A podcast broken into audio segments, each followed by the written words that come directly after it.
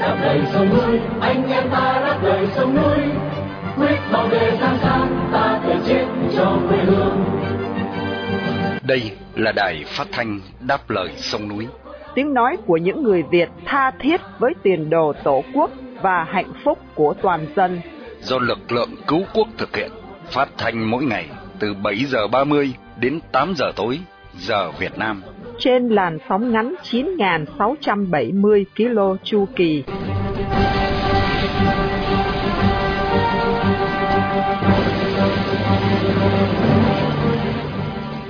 Mỹ Linh xin kính chào quý thính giả. Trong buổi phát thanh hôm nay, Chủ nhật ngày 27 tháng 8 năm 2023 và là buổi phát thanh lần thứ 4488 của Đài Đáp Lời Sông Núi. Sau phần tóm lược những tin quan trọng trong ngày, mời quý thính giả theo dõi tiết mục Việt Nam tuần qua.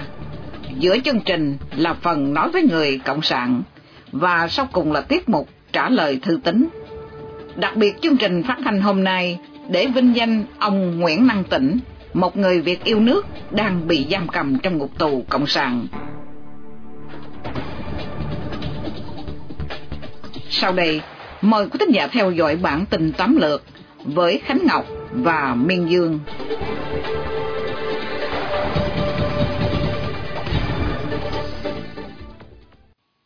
An Giang, Phó Chủ tịch tỉnh bị khởi tố vì tội nhận hối lộ. Ông Trần Anh Thư, Phó Chủ tịch tỉnh An Giang vừa bị cơ quan cảnh sát điều tra Bộ Công an ra quyết định khởi tố bị can và bắt tạm giam vì hành vi nhận hối lộ.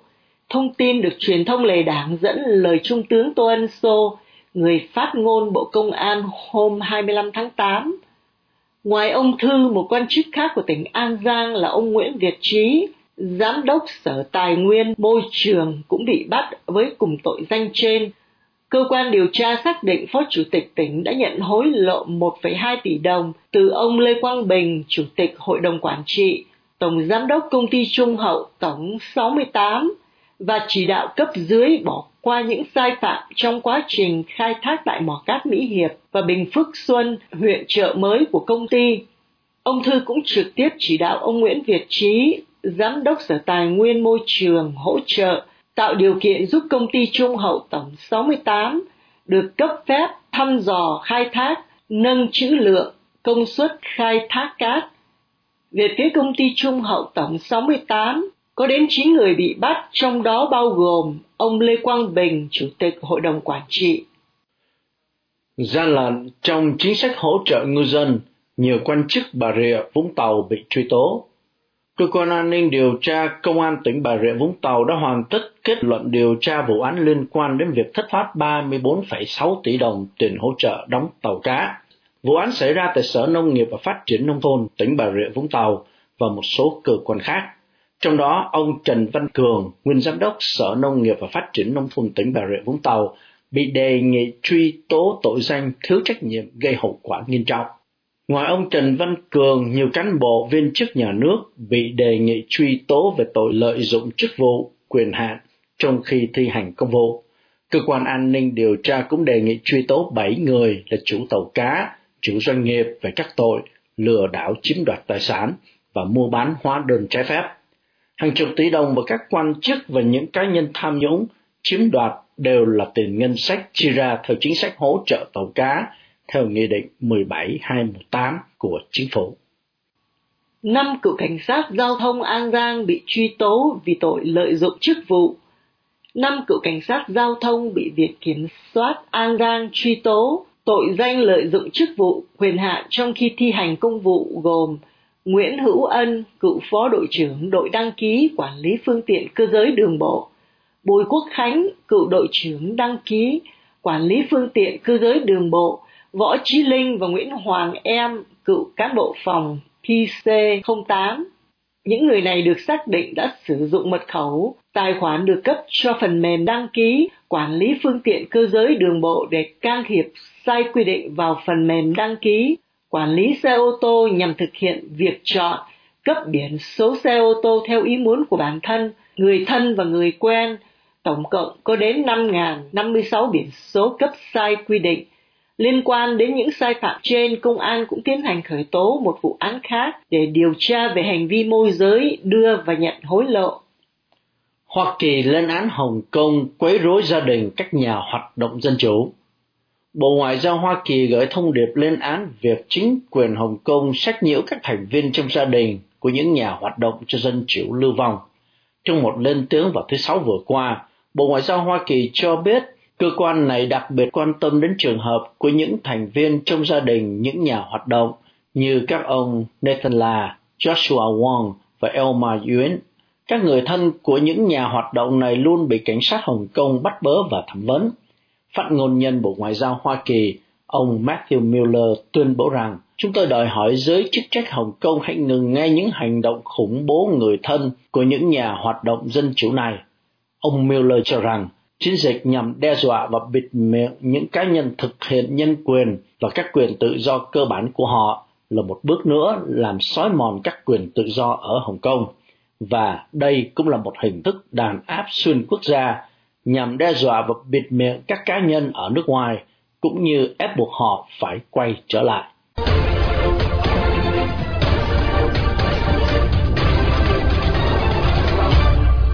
Kính thưa quý thính giả, sau đây phóng viên Bảo Trân và Hướng Dương sẽ điểm lại những sự kiện nổi bật tại Việt Nam trong tuần qua. Xin nhận lời cho chị Bảo Trân. Cảm ơn chị Mỹ Linh. Bảo Trân xin kính chào quý thính giả của Đài Phát thanh Đáp lời sông núi và anh Hướng Dương. Hướng Dương xin kính chào tái ngộ quý thính giả và chị Bảo Trân. Thưa anh Hướng Dương, trong tuần qua và tuần tới đây, Bảo quyền Cộng sản Việt Nam lại mở thêm ba phiên tòa để xét xử người bất đồng chính kiến. Anh có tin thêm gì về việc này không ạ? À? Vâng thưa chị và quý thính giả, chi tiết là phiên phúc thẩm nhà hoạt động Trần Văn Bang à, sẽ được diễn ra vào sáng 29 tháng 8 tại tòa cấp cao Thành Hồ. Ông Bang bị kết án 8 năm tù giam, 3 năm quản chế tại phiên tòa sơ thẩm với cáo buộc uh, tuyên truyền chống nhà nước Cộng hòa xã hội chủ nghĩa Việt Nam. Trong khi đó thì nhà hoạt động Bùi Tuấn Lâm còn có biệt danh là Thánh Rác Hành sẽ ra tòa phúc thẩm vào sáng 30 tháng 8 tại Đà Nẵng. À, trước đó tại phiên sơ thẩm ông Lâm bị kết án 5 năm 6 tháng tù giam, 4 năm quản chế Ờ, cùng với cáo buộc ờ, tuyên truyền chống nhà nước. Và vào hôm 22 tháng 8, Tòa án Cộng sản tại Sài Gòn đã tuyên 18 tháng tù giam đối với bà Vũ Ngọc Sửu, tức là Facebooker ờ, Ngọc Vũ. Bà Sửu, 50 tuổi, bị à, cáo buộc lợi dụng quyền tự do dân chủ, xâm phạm lợi ích của nhà nước, à, quyền lợi ích hợp pháp của tổ chức cá nhân. Cáo trạng nói rằng bà đã đăng tải ba bài viết có nội dung xuyên tạc phỉ báng đảng Cộng sản, xúc phạm, nói xấu lãnh tụ, lãnh đạo đảng và nhà nước. Được biết Facebooker này à, được tại ngoại hầu tra và có thể sẽ phải thi hành án khi bản án có hiệu lực. Không những chỉ bắt bớ thẳng tay những người cất lên tiếng nói phê phán chế độ, mà bảo quyền Việt Cộng còn đàn áp luôn cả những người bảo vệ môi trường, có tin là lại thêm một người hoạt động bảo vệ môi trường bị bắt phải không anh? Đúng vậy thưa chị, Công an Hà Tĩnh hôm 23 tháng 8 vừa ra lệnh khởi tố bắt tạm giam ông Hoàng Văn Luân, 35 tuổi, ngụ tại xã Kỳ Tây, huyện Kỳ Anh, với cáo buộc à, lợi dụng các quyền tự do dân chủ, xâm phạm lợi ích à, hợp pháp của nhà nước, quyền lợi ích hợp pháp của tổ chức cá nhân, theo Điều 331 Bộ Luật Hình sự Việt Nam. Ông Hoàng Văn Luân được xem là người à, đứng đầu vụ khiếu kiện về dự án cấp thoát nước khu kinh tế Vũng Áng, chậm tiến độ gây ảnh hưởng đến người dân địa phương. Theo như Công an huyện Kỳ Anh, từ năm 2018 đến nay, ông Hoàng Văn Luân nhiều lần đứng đầu đơn khiếu, à, khiếu kiện với 18 lượt đoàn, 981 lượt người tại xã, huyện, tỉnh và trung ương. Trước đó vào ngày 25 tháng 11 năm 2019, ông Luân từng bị à, Công an phường Quang Trung, quận Hà Đông ở Hà Nội đã xử phạt hành chính với cáo buộc à, đoàn khiếu kiện do ông dẫn đầu có hành vi gây rối trật tự công cộng. À, đây là cách thức công an cộng sản vẫn sử dụng để ngăn cản và vu cáo những người dân oan khiếu kiện. Việc làm của ông Luân được công luận đánh giá là dũng cảm và cần thiết để bảo vệ môi trường. Thưa anh, trong khi đó cũng có tin đưa đi là tù nhân lương tâm Lê Hữu Minh Tuấn bị áp cung trong trại giam Xin anh um, cho biết thêm về sự kiện này. Thưa chị, à, gia đình tù nhân lương tâm Lê Hữu Minh Tuấn, một nhà báo độc lập đang thọ án 11 năm tù, cho biết là sức khỏe ông đang suy kiệt với tình trạng ghẻ lở khắp người tại trại tù Xuyên Mộc ở tỉnh Bà Rịa. Trong khi đó, đám cai tù liên tục ép ông nhận tội và không cho điều trị tại bệnh viện. Bà Lê Thị Hoài Tâm, à, chị ông Minh Tuấn, cho biết tin trên sau khi ờ, nhận được một bức thư mà ông lén gửi ra từ trại tù. Bà Tâm cho biết ờ, tình trạng sức khỏe của người em đang khẩn cấp, nhưng ờ, không được đưa đi bệnh viện chẩn trị. Bà Tâm cho biết phía trại giam ép ông Minh Tuấn phải nhận tội, nhưng ông phản đối Đám cai tù luôn khẳng định với gia đình là ông Tuấn rất cứng đầu, không chấp nhận kỷ luật. Nhưng ông Tuấn cho biết là mình không làm gì sai trái nên không nhận tội.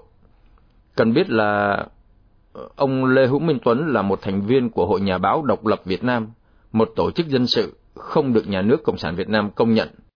Và liên quan đến quan hệ quốc tế, Tổ chức phóng viên không biên giới vừa tuyên bố là đã phá bỏ được bức tường lửa ngăn chặn tờ báo TASS của Đức. Anh có tin thêm gì về sự kiện này? Thưa chị, đó là tổ chức phóng viên không biên giới, được viết tắt là RSF. Vào ngày 22 tháng 8, đã ra thông báo là họ đã phá bỏ thành công bức tường lửa mà bảo quyền ờ, Cộng sản Việt Nam dựng lên để trận truy cập đối với tờ báo Tax của nước Đức. Trước đó, chính tổ, uh, tổ chức RSF đã cáo buộc bảo quyền Việt Nam chặn báo Tax sau khi tờ báo này đăng tin Việt Nam muốn bắt cóc bà Nguyễn Thị Thanh Nhàn, người đang bị truy nã và bị xử vắng mặt với bản án 30 năm tù giam, với cáo buộc vi phạm quy định về đấu thầu gây hậu quả nghiêm trọng và đưa hối lộ. Trong diễn biến mới nhất, tổ chức RSF công bố đã giúp tờ báo của Đức thoát được tường lửa của Việt Nam bằng cách sử dụng kỹ thuật Operation Collateral Freedom – Dựa vào kỹ thuật này, tổ chức phóng viên không biên giới đã tạo ra một phiên bản sao của trang mạng của Tax. Sau đó, sử dụng dịch vụ để phát tán bản sao nói trên. Theo tổ chức này, trong trường hợp mà giới chức Việt Nam ngăn chặn bản sao của tờ Tax, họ sẽ đồng thời phải chặn tất cả các trang mạng khác. Có nghĩa là Việt Nam sẽ phải chặn ờ, rất nhiều trang mạng, trong đó có cả những trang ờ, quan trọng đối với người dùng ở trong nước Cần biết uh, là tổ chức phóng viên không biên giới đã xếp Việt Nam hạng 178 trên 180 quốc gia về mức độ tự do báo chí trong báo cáo tự do báo chí thế giới năm 2023. À, Việt Nam cũng thuộc nhóm ba nước có mức độ tự do báo chí thấp nhất thế giới, cùng với Trung Cộng và Bắc Hàn là hai quốc gia cộng sản khác. Chuyên mục Việt Nam tuần qua đến đây tạm chấm dứt. Bảo Trân xin kính chào quý thính giả của Đài Phát thanh Đáp lời sông núi. Chào anh Hướng Dương, hẹn gặp lại tuần sau. Hướng Dương cũng xin kính chào tạm biệt quý thính giả và chị Bảo Trân xin hẹn vào Chủ nhật tuần tới cũng trong chuyên mục Việt Nam tuần qua.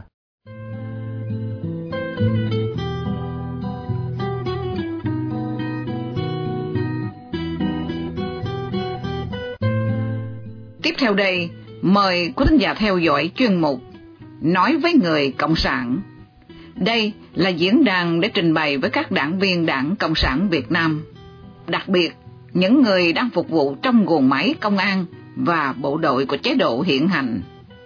Nói với người Cộng sản, do tiếng văn biên soạn qua sự trình bày của Hoàng Ân. Thưa anh chị em công an, an ninh bộ đội, sĩ quan cùng quý vị, truyền thông quốc tế đang rộ lên tin tức nói về khả năng quan hệ giữa Mỹ và Việt Nam sẽ sớm được nâng cấp lên thành đối tác chiến lược. Đa phần người Việt Nam chúng ta đều cảm thấy hài lòng về sự nâng cấp này. Nhiều người còn bày tỏ rất lạc quan, đặt kỳ vọng rất nhiều vào sự phát triển quan hệ với Mỹ cho sự phát triển của đất nước Việt Nam chúng ta. Những vui mừng và những kỳ vọng này là điều rất dễ hiểu vì Mỹ là một cường quốc văn minh hàng đầu thế giới và Mỹ lại đang là một quốc gia chủ lực đầu tàu trong bàn cờ chính trị thế giới chống lại sự trỗi dậy xấu xa của Trung Cộng.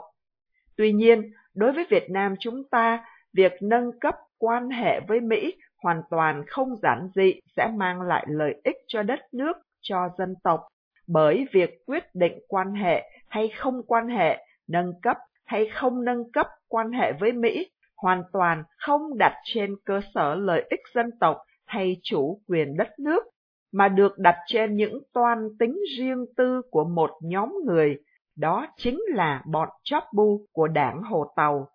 Đây chính là vấn nạn oái oăm nhất của Việt Nam chúng ta trên đường phát triển. Như chúng ta đã biết, ngay sau cuộc nội chiến đẫm máu kết thúc vào ngày 30 tháng 4 năm 1975, Mỹ đã có thiện ý sẵn sàng thiết lập quan hệ ngoại giao với nước Việt Nam dưới chế độ Cộng sản. Song bọn chốc bu Hà Nội đã phủi bỏ thiện ý đó của chính phủ Mỹ vì chúng hoàn toàn không có ý thức về những đau khổ mất mát thiếu thốn của nhân dân sau một cuộc nội chiến kéo dài và đẫm máu. Bọn chốc bu chỉ toàn tính hạn hẹp trong tầm nhìn lợi ích riêng tư của những kẻ nắm quyền độc tài tuyệt đối vừa thắng trong một cuộc chiến đẫm máu với chính người nội tộc, đó là Việt Nam Cộng Hòa. Vì vậy, chúng không cần quan hệ với Mỹ là điều dễ hiểu. Nhưng chỉ sau một thời gian ngắn, bọn chấp bu lại muốn được quan hệ với Mỹ càng nhanh càng tốt. Tuy nhiên, sự thay đổi này cũng lại chỉ xuất phát từ nhu cầu của chính bọn chóc bu, vì chúng cảm thấy quyền lực của chúng bị đe dọa do bối cảnh chính trị thế giới thay đổi và áp lực của xã hội chống lại chúng ngày càng tăng. Đây chính là thời điểm khối cộng sản thế giới bắt đầu suy sụp, những đồng minh lớn của chúng như Liên Xô, Trung Cộng đều lâm vào khó khăn và thay đổi quan điểm. Đó cũng là thời điểm toàn Việt Nam chúng ta lâm vào cảnh đói kém, thiếu thốn, chết đói. Nhân dân, đặc biệt các cựu chiến binh cộng sản, trở nên vô cùng thất vọng, uất ức trước hiện thực đen tối, trái ngược với những lời hứa hẹn của chúng. Để tháo ngòi cho những đe dọa đối với quyền lực, quyền lợi của chúng, bọn Chopbu đã tìm mọi cách để ve vãn bằng được chính quyền Mỹ, kể cả chấp nhận cho quan chức Mỹ đi thị sát các địa điểm nhạy cảm ở Hà Nội như Lăng Hồ Chí Minh để chứng minh không còn tù binh Mỹ ở Việt Nam. Chỉ khi được Mỹ đồng ý quan hệ thì Việt Nam chúng ta mới được bỏ cấm vận, chúng ta mới có thể có quan hệ buôn bán làm ăn với thế giới một cách bình thường. Điều này đã được Mỹ chấp nhận, nhưng phải mất 20 năm do bọn chấp bu quyết định chậm chạp. Kể từ đó đời sống của người dân chúng ta mới dần dần đỡ thiếu thốn, nhiều người còn trở nên giàu có thịnh vượng. Đất nước cũng đã thay đổi nhiều, trừ một điều không thay đổi, đó là bọn chóp bu Hà Nội vẫn ngoan cố chống và ngăn mọi giá trị tự do dân chủ nhân quyền khi quan hệ với Mỹ. Và hôm nay nếu tin tức lọt ra của truyền thông quốc tế là đúng, thì cũng có nghĩa là phải mất 30 năm sau khi Việt Nam thiết lập quan hệ với Mỹ, chúng ta mới đạt được quan hệ đối tác chiến lược với Mỹ. Sự chậm chạp này là do đâu, thưa anh chị em và quý vị? Chúng ta có thể trả lời ngay, lại cũng do bọn chóc bu do dự, đắn đo, toan tính, dựa trên quyền lợi, quyền lực của chúng. Lần này cũng lại do bối cảnh chính trị thế giới thay đổi, quan thầy Bắc Kinh của chúng đã trở thành kẻ thù chiến lược của khối dân chủ phương Tây, Bắc Mỹ, Liên Âu, Nhật Bản, Úc Đại Lợi, Đại Hàn và làn sóng chống Trung Cộng ngày càng dâng cao ở trong nước. Như vậy, sự nâng cấp quan hệ với Mỹ lần này cũng chỉ là một lựa chọn của riêng bọn chóp bu đảng Hồ Tàu, chỉ nhằm vào lợi ích riêng tư của bọn chúng mà thôi. Điều này đồng nghĩa với việc bọn chóp bu sẽ tiếp tục canh chừng, ngăn cản và chống lại tất cả những gì có lợi cho dân, cho nước, nhưng không có lợi cho quyền lực của chúng.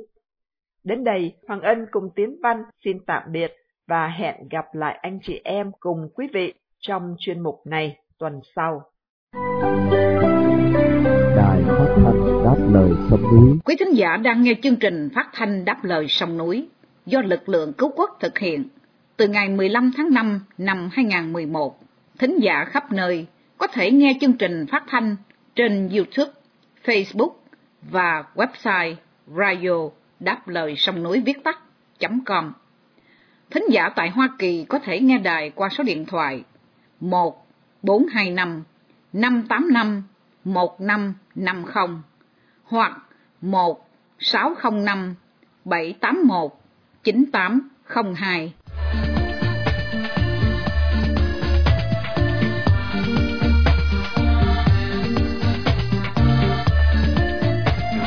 Kính thưa quý thính giả, sau đây là tiết mục trả lời thư tín sẽ do phóng viên Minh Nguyệt cùng ông Quang Nam, giám đốc đài đáp lời sông núi thực hiện.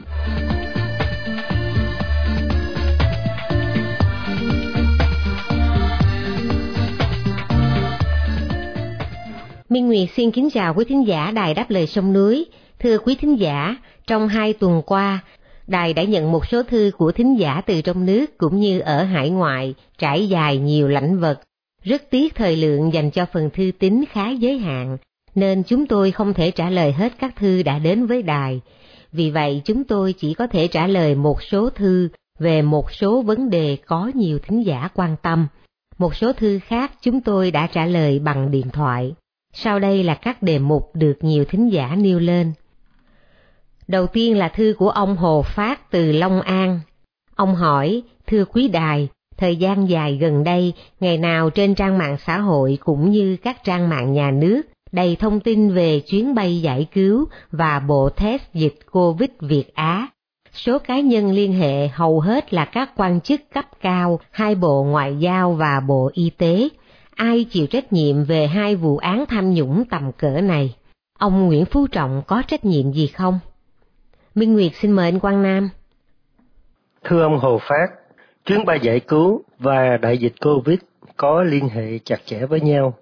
Trong thời gian xảy ra đại dịch, nhiều đồng bào ta đang cư trú ngoài nước vì những lý do khác nhau, có nhu cầu trở về để tránh dịch, hoặc nếu số phận không may có qua đời vì dịch thì cũng được chia tay với gia đình trong những giờ phút cuối và rồi sẽ được an nghỉ trên mảnh đất của quê hương. Tòa án Nhân dân thành phố Hà Nội mở phiên tòa xét xử vụ án chuyến bay giải cứu vào ngày 11 tháng 7 năm 2023 và dự trù kéo dài trong 30 ngày với 54 bị can, gồm các bị can đưa hối lộ, nhận hối lộ và môi giới. Đại dịch Covid đã bùng phát rất nhanh trong 2 năm, năm 2020 đến năm 2021 ở khắp cả nước từ các đô thị lớn như Sài Gòn, Hà Nội, Nha Trang, Đà Nẵng, Hải Phòng đến các đô thị nhỏ. Nhu cầu của nhân dân là cần phát hiện bệnh sớm để được chữa trị trước khi quá trễ. Công ty Việt Á được xây dựng để đáp ứng nhu cầu ngừa dịch và trị dịch. Các đảng viên Đảng Cộng sản Việt Nam đã cấu kết với nhau sản xuất ra bộ thử nghiệm bằng nhiều cách gian trá như là nhập cảng từ Tàu, giả mạo chứng nghiệm của cơ quan y tế quốc tế WHO, liên hệ với các bệnh viện và cơ quan y tế có thẩm quyền ở trong nước, nâng giá bộ thử nghiệm từ giá thành sản xuất là 143.000 đồng. Bộ Y tế Hiệp Thương giá 470.000 đồng, nghĩa là cao gấp 3 lần, cùng hợp tác và hưởng lợi với số tiền lớn, nhiều tỷ đồng. Trong năm 2020 đến năm 2021, sản xuất ra 8,7 triệu kit và tiêu thụ 8,3 triệu. Việt Á hưởng lợi 1.235 tỷ đồng.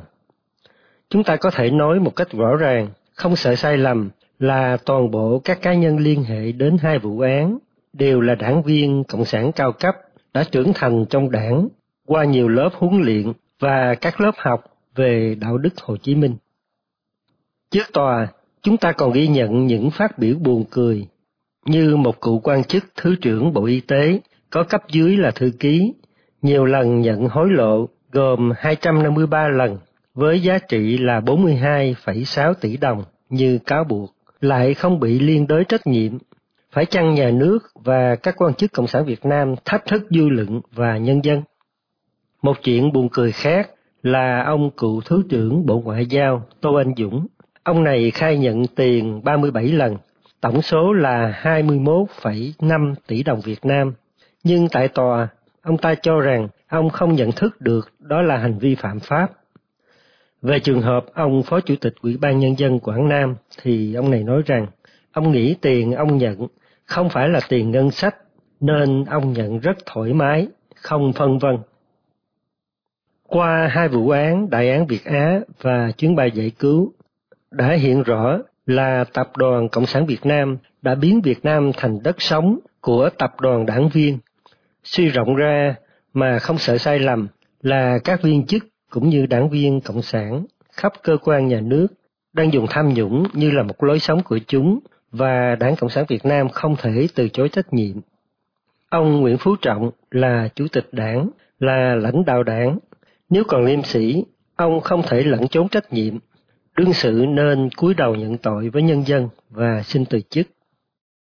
Và thư của ông Đào Huệ từ Lâm Đồng, ông hỏi, thưa quý đài, ông Nguyễn Văn Thành, nguyên Phó Thủ tướng đã vắng bóng trong công tác chính phủ một thời gian dài. Ngày 22 tháng 8 năm 2023 đã được loan báo từ trần. Thưa quý đài, việc sống chết là việc bình thường, nhưng dường như cái chết của ông Thành không được rõ ràng. Thưa ông Đào Huệ, ông Lê Văn Thành, sinh năm 1962, quê ở xã Tân Liên, huyện Vĩnh Bảo, thành phố Hải Phòng.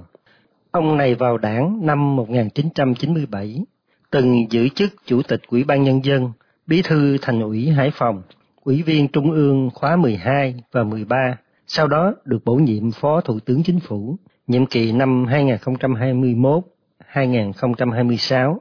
Sau khi ông Thành đến dự Ngày Hội Đại đoàn kết toàn dân tộc tại khu dân cư ấp 8, xã Phước Tân Hưng, huyện Châu Thành, tỉnh Long An vào ngày 12 tháng 11 năm 2022. Sau khi trở về Hà Nội, ông Thành liên tục bị ngất xỉu và nôn mửa, được đưa vào cấp cứu tại quân nghi viện 108 suốt một tuần nhưng không có dấu hiệu thuyên giảm. Gia đình ông xin phép Trung ương đưa ông Thành sang Nhật để điều trị. Ông Thành được chuẩn đoán ung thư bạch cầu cấp, dẫn đến các cơ quan nội tạng bị phá hủy. Dư luận cho rằng nguyên nhân mắc bệnh là do ông Thành đã bị đầu độc chất phóng xạ. Ông Thành được loan báo là qua đời vào ngày 22 tháng 8 năm 2023. Thưa ông, chúng tôi hiện chưa có thông tin chính thức quanh cái chết của Phó Thủ tướng Nguyễn Văn Thành. Sự suy đoán ông Thành bị đầu độc không phải là không có cơ sở. Dạ vâng, Minh Nguyệt xin cảm ơn quý thính giả đã theo dõi một trả lời thư tín của Đài Đáp Lời Sông Núi ngày hôm nay. Minh Nguyệt xin hẹn gặp lại quý vị và anh Quang Nam vào một trả lời thư tín kỳ tới. Xin mến chào tạm biệt. Vâng, Quang Nam xin cảm ơn chị Minh Nguyệt và xin hẹn gặp lại chị cùng quý thính giả trong tiết mục trả lời thư tín vào kỳ tới.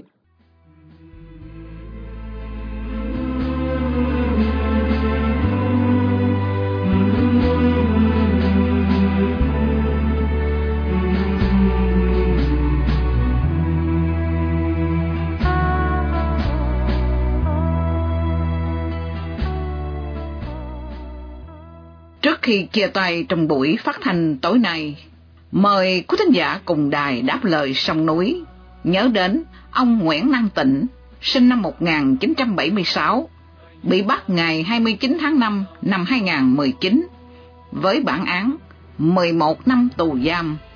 Một người Việt đang bị nhà cầm quyền Cộng sản giam cầm trong ngục tù vì lòng yêu nước, lẽ phải và sự đóng góp tích cực vào tiến trình dân chủ hóa Việt Nam.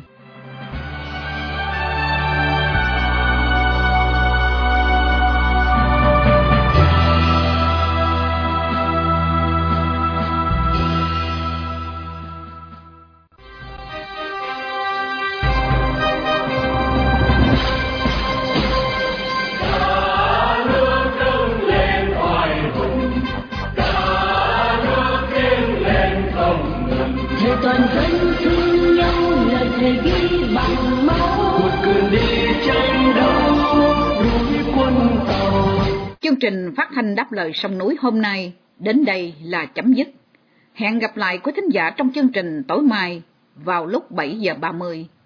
Mọi ý kiến và thắc mắc, xin liên lạc với ban biên tập của Đài Phát thanh Đáp Lời Sông Núi tại địa chỉ liên lạc chấm đáp lời sông núi viết tắt a còng gmail.com hoặc địa chỉ tại Hoa Kỳ Radio Đáp Lời Sông Núi PO Box 612882 San Jose, California 95161 Điện thoại 408 663 9860 Chi phí điều hành đài phát thanh đáp lời sông núi do đồng hương đóng góp ủng hộ tài chánh xin ghi đáp lời sông núi và gửi về địa chỉ của đài hoặc qua PayPal trong website radio đáp lời sông núi viết tắt.com. Đóng góp tài chánh được miễn trừ thuế lợi tức. Cảm ơn quý thính giả đã theo dõi chương trình. Chúc quý vị một đêm thật bình an. Xin mến chào, tạm biệt.